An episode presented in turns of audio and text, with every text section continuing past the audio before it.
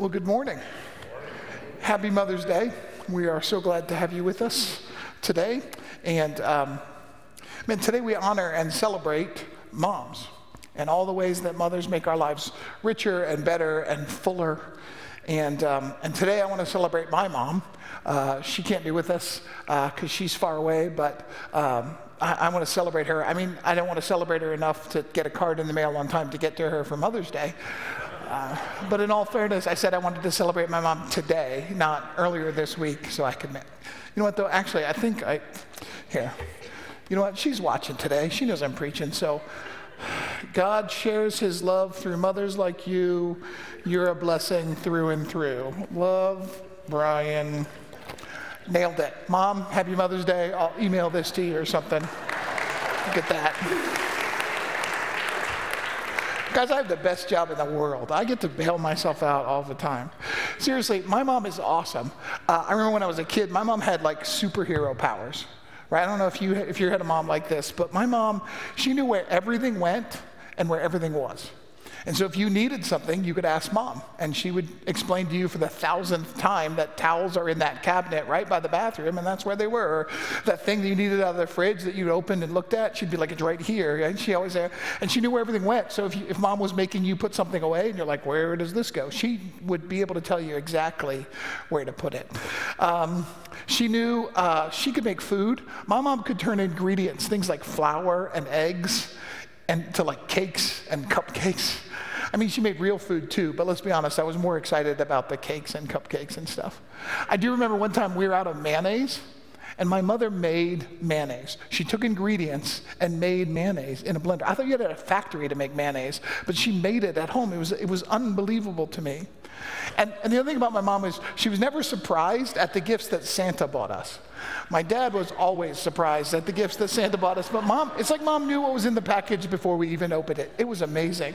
But the most amazing thing about my mom is she could see into the future. She knew when my brothers and I were about to break something she would say, if you boys don't quit horsing around, you're going to break something. And then we would keep horsing around and we would break something. So my mom was like a, she was like a superhero. She was awesome. So all week I've been thinking as we, coming up to Mother's Day, I've been thinking about my mom and the lessons I learned from her. And I was thinking about all the other godly and wise women who have spoken into my life through the years. Those, those kind of spiritual mothers who have, who have encouraged me and celebrated me and corrected me and led me and guided me. And, and man, I am, I am so grateful for all of the moms who have been a blessing to me and in my life. And uh, as I thought about moms and, and the lessons I've learned from my mom, I started to think about lessons that we learn from moms in the Bible. And I was really drawn to one particular story in the Bible. I was drawn to this, to this one character named Naomi. And so I want to talk to you about lessons from Naomi. And uh, Naomi is, a, is kind of the central character in the book of Ruth. And uh, so there are some just some brilliant mom moments in the life of Naomi. But in order for us to kind of really walk through them and make sense of them, I'm going to just have to kind of tell you the whole story. So uh, if you have your Bibles, open up to the book of Ruth. I'm not going to read you the whole thing. Don't worry about it. But we are going to we are going to go through the whole thing. It's the eighth book of the Bible. It's about a quarter of the way through. If you have a paper Bible, if you have an app, just you know find Ruth, and uh, and there it is. And so I just want to encourage you to kind of follow along and we're, we're just going to kind of walk through this story and see some of the some of the brilliant mom moments from Naomi. The book of Ruth opens with this way. This is the first verse of Ruth. It says, "In the days when the judges ruled in Israel, a severe famine came upon the land." So a man from Bethlehem in Judea left his home and went to live in the country of Moab, taking his wife and two sons with him.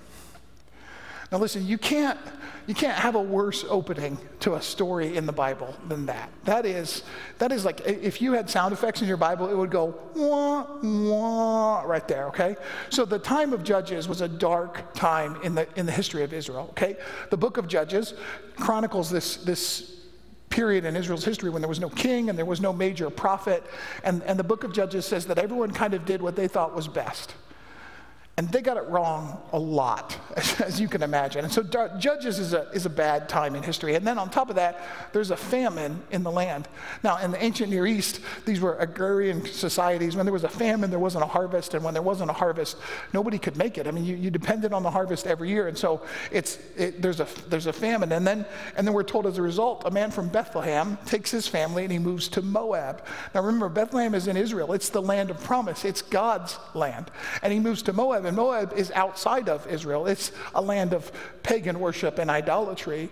And so, during what could be considered the worst period of, uh, in the Bible, there was a, a time of famine, and a man took his wife and children outside of God's land of promise and into a land of pagan worship and idolatry. This story is not going to end with rainbows and unicorns. Okay, this is a this brace yourself. Things are going to get ugly. And while they're in Moab, the man died and Ruth is left alone with her two sons. Soon, both of her sons marry women from Moab, but tragically, about 10 years later, they both also die. I told you with that opening verse, this was going to be a hard story.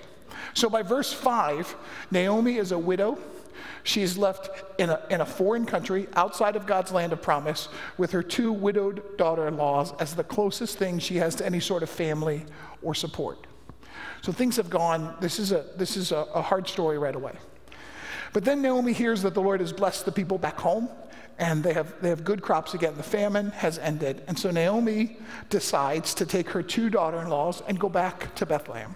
So Naomi and her two daughter in laws, Orpah and Ruth, start on the journey home. But they don't get very far before Naomi realizes this is a bad plan for her daughters in law.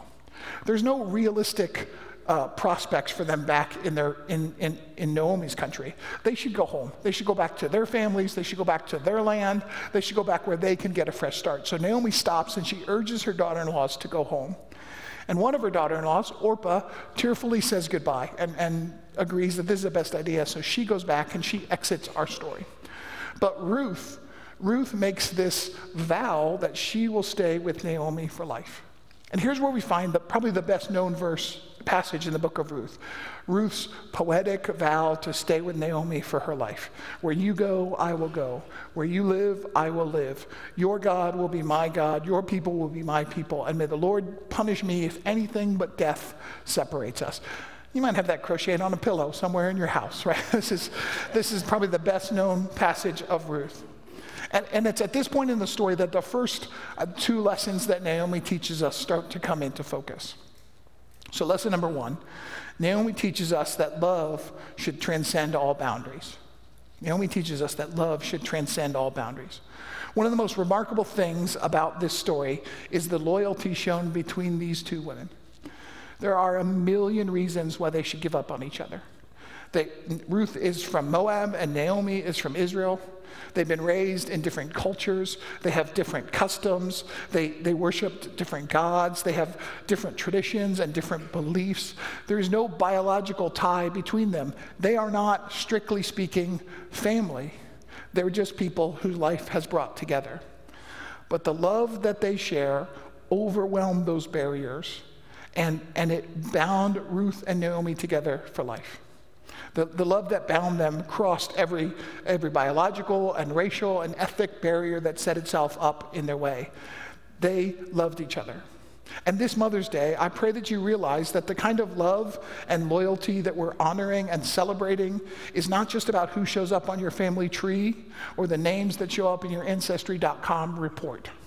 I put the little copyright symbol in my notes, so um, it's, it's, not about just, it's not about just biological family. It's about allowing ourselves to be swept up in the power of God's all embracing love for everyone and making space in our hearts and our lives to truly and genuinely love everyone we have the opportunity to. We celebrate love, Mother's Love today because it reminds us that God's love breaks down all the barriers. This is not just about the love of moms for children or the love of children's children for their mothers. As beautiful and as important as that love is, this is a call to the kind of radical, disruptive, cross cultural, cross generational love that Naomi and Ruth demonstrated. And it is a call to each of us uh, to, to replicate that in our own lives despite any barriers that stand in the way. Love crosses all barriers. And then the, we see the second lesson for Naomi in this section too. The second lesson that Naomi teaches us is that love is willing to make sacrifices. Naomi's left with these two young women as the only real support or help in her life. These are the only people in her life. But when she realizes that it would be better for them to leave, to go somewhere else, to find another plan, she urges them to go no matter what it cost her. She must have realized that if they leave, she would truly be all alone. Naomi has lost everything and everybody, and she's still willing to put the needs of Orpah and Ruth above her own. What's, this, is, this is an amazing act of sacrificial love. And I think in, in, a lot of ways, this is the classic example of kind of the motherhood love, isn't it? To sacrifice their, its needs for the needs of the next generation. This is what we celebrate about moms on Mother's Day. Right? You, you didn't find a card. You did get a card, didn't you? I did. If you need one, I can share mine with you. But you didn't find a card that said, you know, gee, thanks for being, you know, for donating half my biological DNA, right? You got cards that said, you, you love me and you sacrifice and what an honor. And, you know, that's what we celebrate about moms is that they were willing to sacrifice. And this is the, the kind of, this, this story, the story of Naomi and the example of countless mothers throughout the years calls us to replicate and imitate that same kind of love in our lives. My, my, the lesson today is that we should love people. Love people enough that we're willing to sacrifice for them. Love people enough that you're willing to put their needs above your own. And then we jump back to the story. We come back to the story of Naomi and Ruth when Naomi and Ruth arrive back in Bethlehem. They get there in the spring at the start of the barley harvest. And, um, and the people are excited to see Naomi come home. She's been gone for a long time, but they welcome her, they greet her, and they say, Naomi, is it you? And Naomi says, she gives vent to her anger and her frustration, and she says, Don't call me Naomi anymore. The word Naomi means pleasant. She says, Don't call me Naomi, call me Mara. Mara means bitter. Because Naomi insists that she went away full, but God treated her harshly, and God has brought her back empty. And she says, I'm not that pleasant lady that left. I'm empty and I'm broken and I'm bitter. It's funny to note that the, the author, the narrator, just kind of ignores Naomi's respect, request. Like, we never see that. Nobody calls her that ever in the story again. It's just kind of funny. I don't know if that's, there might be a lesson in that, but it's not in my notes, so let's just move on. So Naomi and Ruth get home, and remember, they're, they're widows. They have no way of creating any sort of meaningful income or way to support themselves. They, they, they, they need to figure out what to do. But remember that Ruth and Naomi are back in Israel, they're back in God's kingdom. And God had already made provision for them Remember, you know those long, boring sections of legal code that you just skip over when you're reading the Bible through in a year? You know those parts? Well, in those parts, in Leviticus 19, we, we read this. God says this as, as part of the law. He says, When you harvest your crops of your land, do not harvest the grain along the edges of your field, and do not pick up whatever the harvesters have dropped. Leave them for the poor and the foreigners that live among you. I am the Lord your God. You see, back in God's kingdom, He had already made provision for people like Ruth and Naomi. And so Naomi sends Ruth out into the, into the harvest field. It's time for the barley harvest. And she starts to work behind the harvesters, picking up anything that was left, that was dropped, that was left behind for people just like her. And it just so happens that Ruth, the Bible says that it just, it just as it happens, Ruth ends up in the field of a man named Boaz. Now, Boaz was wealthy and influential, and he was a close relative to Naomi's family. And so Boaz comes back to inspect his harvest as he shows up to check how everything's going, and he notices Ruth, and he looks over at his foreman and he says, Who is that? And the foreman says, That's Ruth. She's the, the remember the remember the, the Moabitess who came home with Naomi? And, and Boaz knows all about Ruth. This, this story has spread through Bethlehem. People know that there was this woman who came home with Naomi, and she demonstrated remarkable loyalty and love and kindness to Naomi. And, and Boaz is impressed. He knows who Ruth is, and he, he showers her with extravagant kindness. He, he tells Ruth to stay in his fields, stay here. He offers her a pledge of protection. He'll take care of her. Her men won't harass, his men won't harass her. She'll be safe. And he invites her to, he says, if you get thirsty, drink some of the water that has been drawn for the harvesters. You can help yourself to the, to the water for workers only. And then he invites her to lunch when they have their midday meal. He, he, he invites her and, and feeds her, and the Bible says that she had enough and some left over. Don't miss that. Ruth had just come from nothing. They had, they had run away because of famine. Who knows how long it had been since Ruth had enough? And, Naomi, and Boaz gives her not only enough, but leftovers. And, and so Boaz is showing this incredible kindness. And when Ruth goes back to work, to, to work Boaz, uh, uh, I'm, I'm paraphrasing here, he elbows his foreman and he says, Tell the men to drop a little extra grain for that one. They intentionally drop some grain. And so at the end of the day, Ruth gathers up the grain that she's collected and she fills a whole basket. It's really kind of hard to, you know, figure out exactly from biblical times the measurements, right? She, she you know. But what we can guess is she gets a five gallon bucket full of barley from one day's work, right? So she had a good day. She gets home with this giant basket full of grain and some leftover lunch. And Naomi says, Where have you been? And she says, I worked in the field of a guy. His name was Boaz. And Naomi goes, Boaz, you've got to stay in that field. Boaz is going to take care of you. Boaz was kind, he was generous. But, and, and Ruth says, He said he would take care of me, I'd be safe. And she says, You've got, go back there tomorrow, right? And so Naomi encourages Ruth to stay in that field. And this is where we see Naomi's third lesson. Naomi teaches us that love offers wise counsel. Naomi is older and wiser, and this is her home turf. She understands things that Ruth would easily miss. And so Naomi, she's at home with all the customs. She knows how the culture works, and she knows the family. She knows who's related to everyone.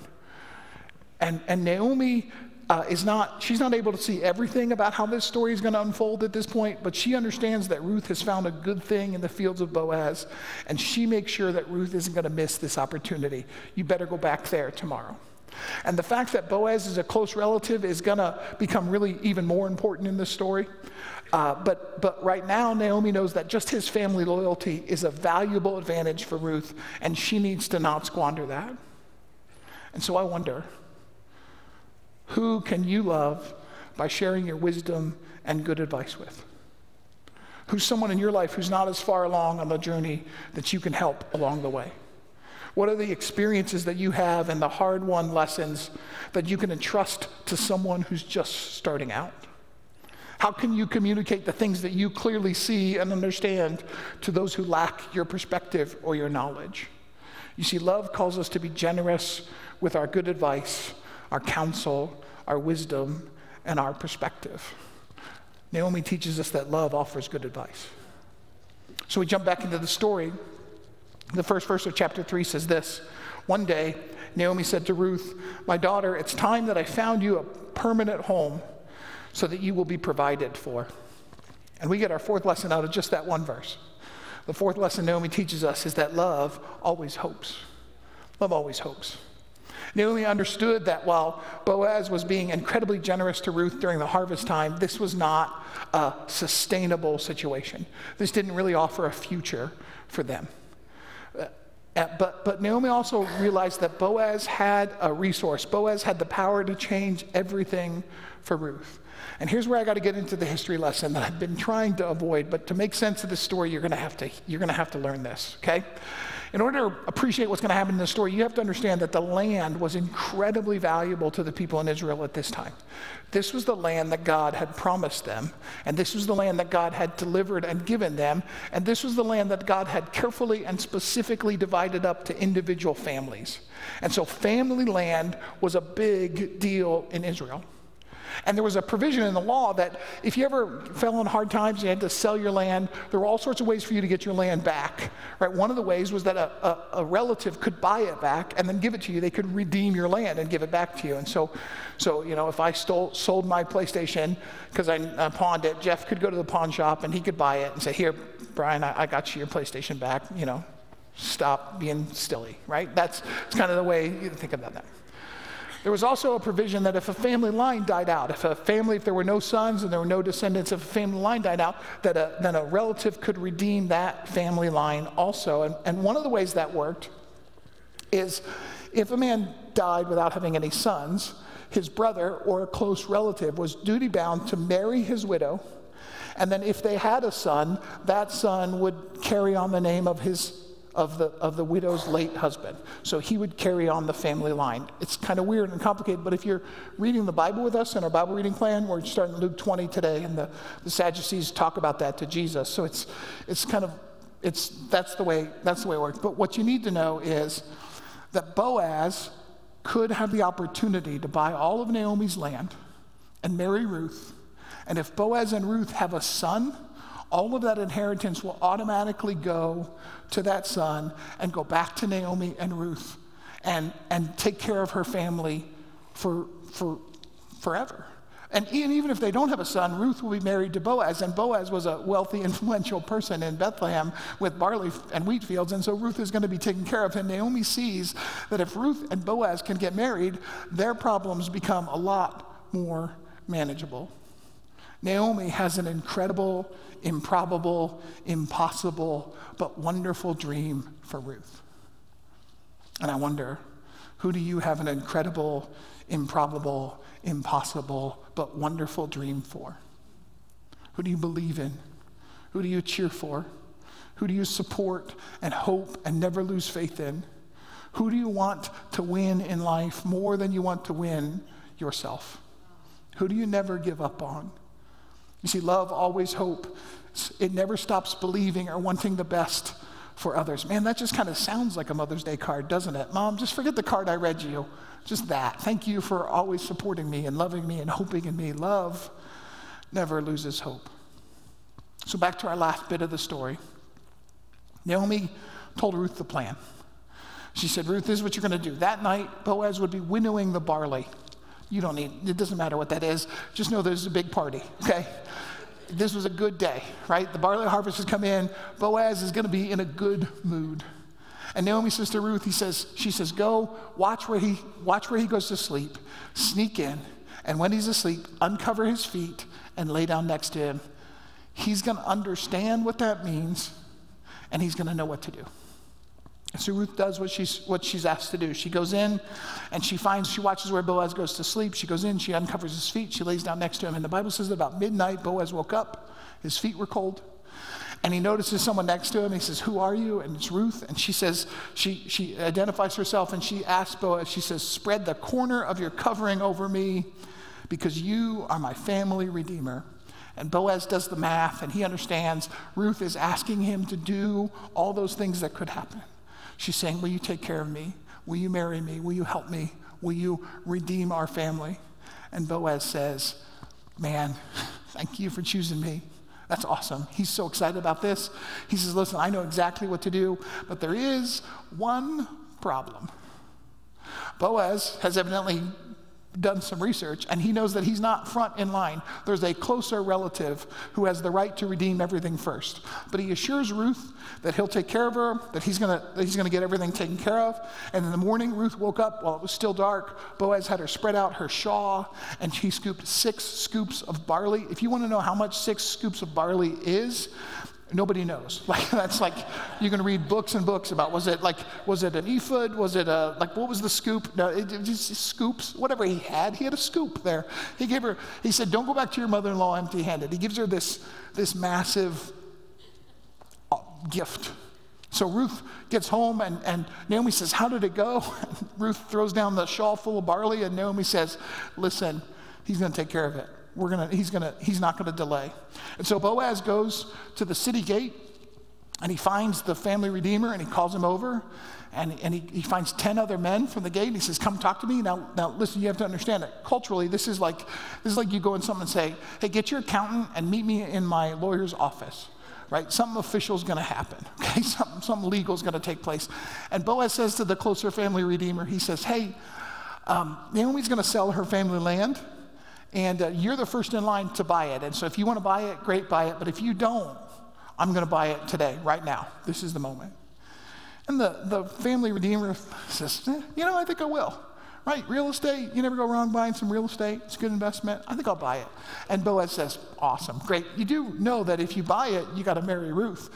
And, uh, and the, the closer redeemer, he, he does all the math in his head, and he realizes that if he marries Ruth and they have a son, then he loses everything he just bought. It all goes back to Naomi, and he says, Yeah, I'm a hard pass on that. I cannot afford to absorb that risk to my family. And so Boaz says, Great, in front of everyone, I am officially buying all of Naomi's land. And I'll take Ruth as my wife with the understanding that if we have a son, everything I just bought transfers automatically back to that son. And that son will be Naomi's grandson. It won't be my family. It won't be mine. I'm, I'm risking it all. I'm doing it. And this is the way the story of Ruth ends. This is Ruth chapter 4, verses 13 to 17. It says this So Boaz took Ruth into his home, and she became his wife. When he slept with her, the Lord enabled her to become pregnant, and she gave birth to a son. Then the woman of the town said to Naomi, Praise the Lord, who now provided a redeemer for your family. May this child be famous in Israel. May he restore your youth and care for you in your old age. For he is the son of your daughter in law who loves you and has been better to you than seven sons. Naomi took the baby and cuddled him to her breast. Then she cared for him as if he were her own. The neighbor women said, Now at last, Naomi has a son again. And they named him Obed. And he became the father of Jesse, the grandfather of David. Ruth had a son, and it unlocked the most unlikely and spectacular path back to redemption. Ruth and Naomi were secure and safe again, and so much of what had been lost had been restored to them. And Ruth didn't just have any son. Her son was named Obed, and Obed's son was named Jesse, and Jesse's son was named David, and David was the great king. You could not have asked for a better ending to this story than the one you get. And that brings me to my last lesson from Naomi. Naomi teaches us that love longs for redemption. From the horrible start to this story, we come all the way back. Back home to Bethlehem, back with family, back with a secure future. Naomi went away empty, but she, Naomi went away full, but she came home empty. But by the end of the story, she's made whole again. This is a story about redemption, a story about broken pieces being put back together to form something surprising and beautiful and extraordinary. And I wonder do you need redemption in your life? Do you find yourself in a place that you need redemption this morning? Does your family need redemption? Are there broken and impossible places in your life right now? Because if there are, then listen carefully to the final lesson of Naomi one more time. Love always longs for redemption, and God loves you. God tells good stories. He tells stories of redemption. He tells stories about hope and restoration and the future. And, and if you have broken and impossible places in your life, then bring them to God. Because God is the only one I know who can start a story with. In those days, when the judges ruled, there was famine in the land and people abandoned God. And he can take that story and bring it all the way back to praise the Lord, who this day has provided a redeemer for your family. If there are broken places in your life, bring them to Jesus because he tells good stories. So this morning we honor and we celebrate mothers and we learn from the brilliant mom moments in the story of Naomi. We learn that love transcends all barriers. So you allow yourself to be swept up in the power of God's all embracing love for others. We learn that love is willing to make sacrifices. So love people. Love them enough that you're willing to sacrifice for them. We learn that love offers wise counsel. So be generous with your good advice, your counsel, your wisdom, and your perspective. We learn that love always hopes. Never stop believing and wanting the best for others. And we learn that love longs for redemption. So take your broken and impossible places to God because He turns broken stories into stories of hope. Can I pray with you? Jesus, I thank you for this story the story of Ruth that is so deep and layered and wonderful and beautiful. And I thank you for the, the lessons that we learned by just tracing the thread of Naomi's life. And I ask you today, as we learn from, from the lessons of a mom in the Bible, that you would speak to all of us about what it means to love people, to love people purely and, and, and genuinely and with enough hope and, and grace and mercy. But God, specifically, I, I just want to tug on that thread of redemption a little bit. And if there's anyone listening today in, in, the, in here or online who has a, a, a broken and impossible place in their life, would they hear that message that love longs for redemption and God loves you? And God tells good stories, and we can bring you our broken and impossible places, and you can weave through it and give us hope and grace and life. And there is no impossible with God. So come and meet us, and come and fill us, and come and teach us to love. We ask it in Jesus' name. Amen. And happy Mother's Day. We love you and we honor you. Remember, there's nothing you could ever do to make God love you anymore. And there's nothing you could ever do to make him love you any less. He already loves you more than you could possibly imagine.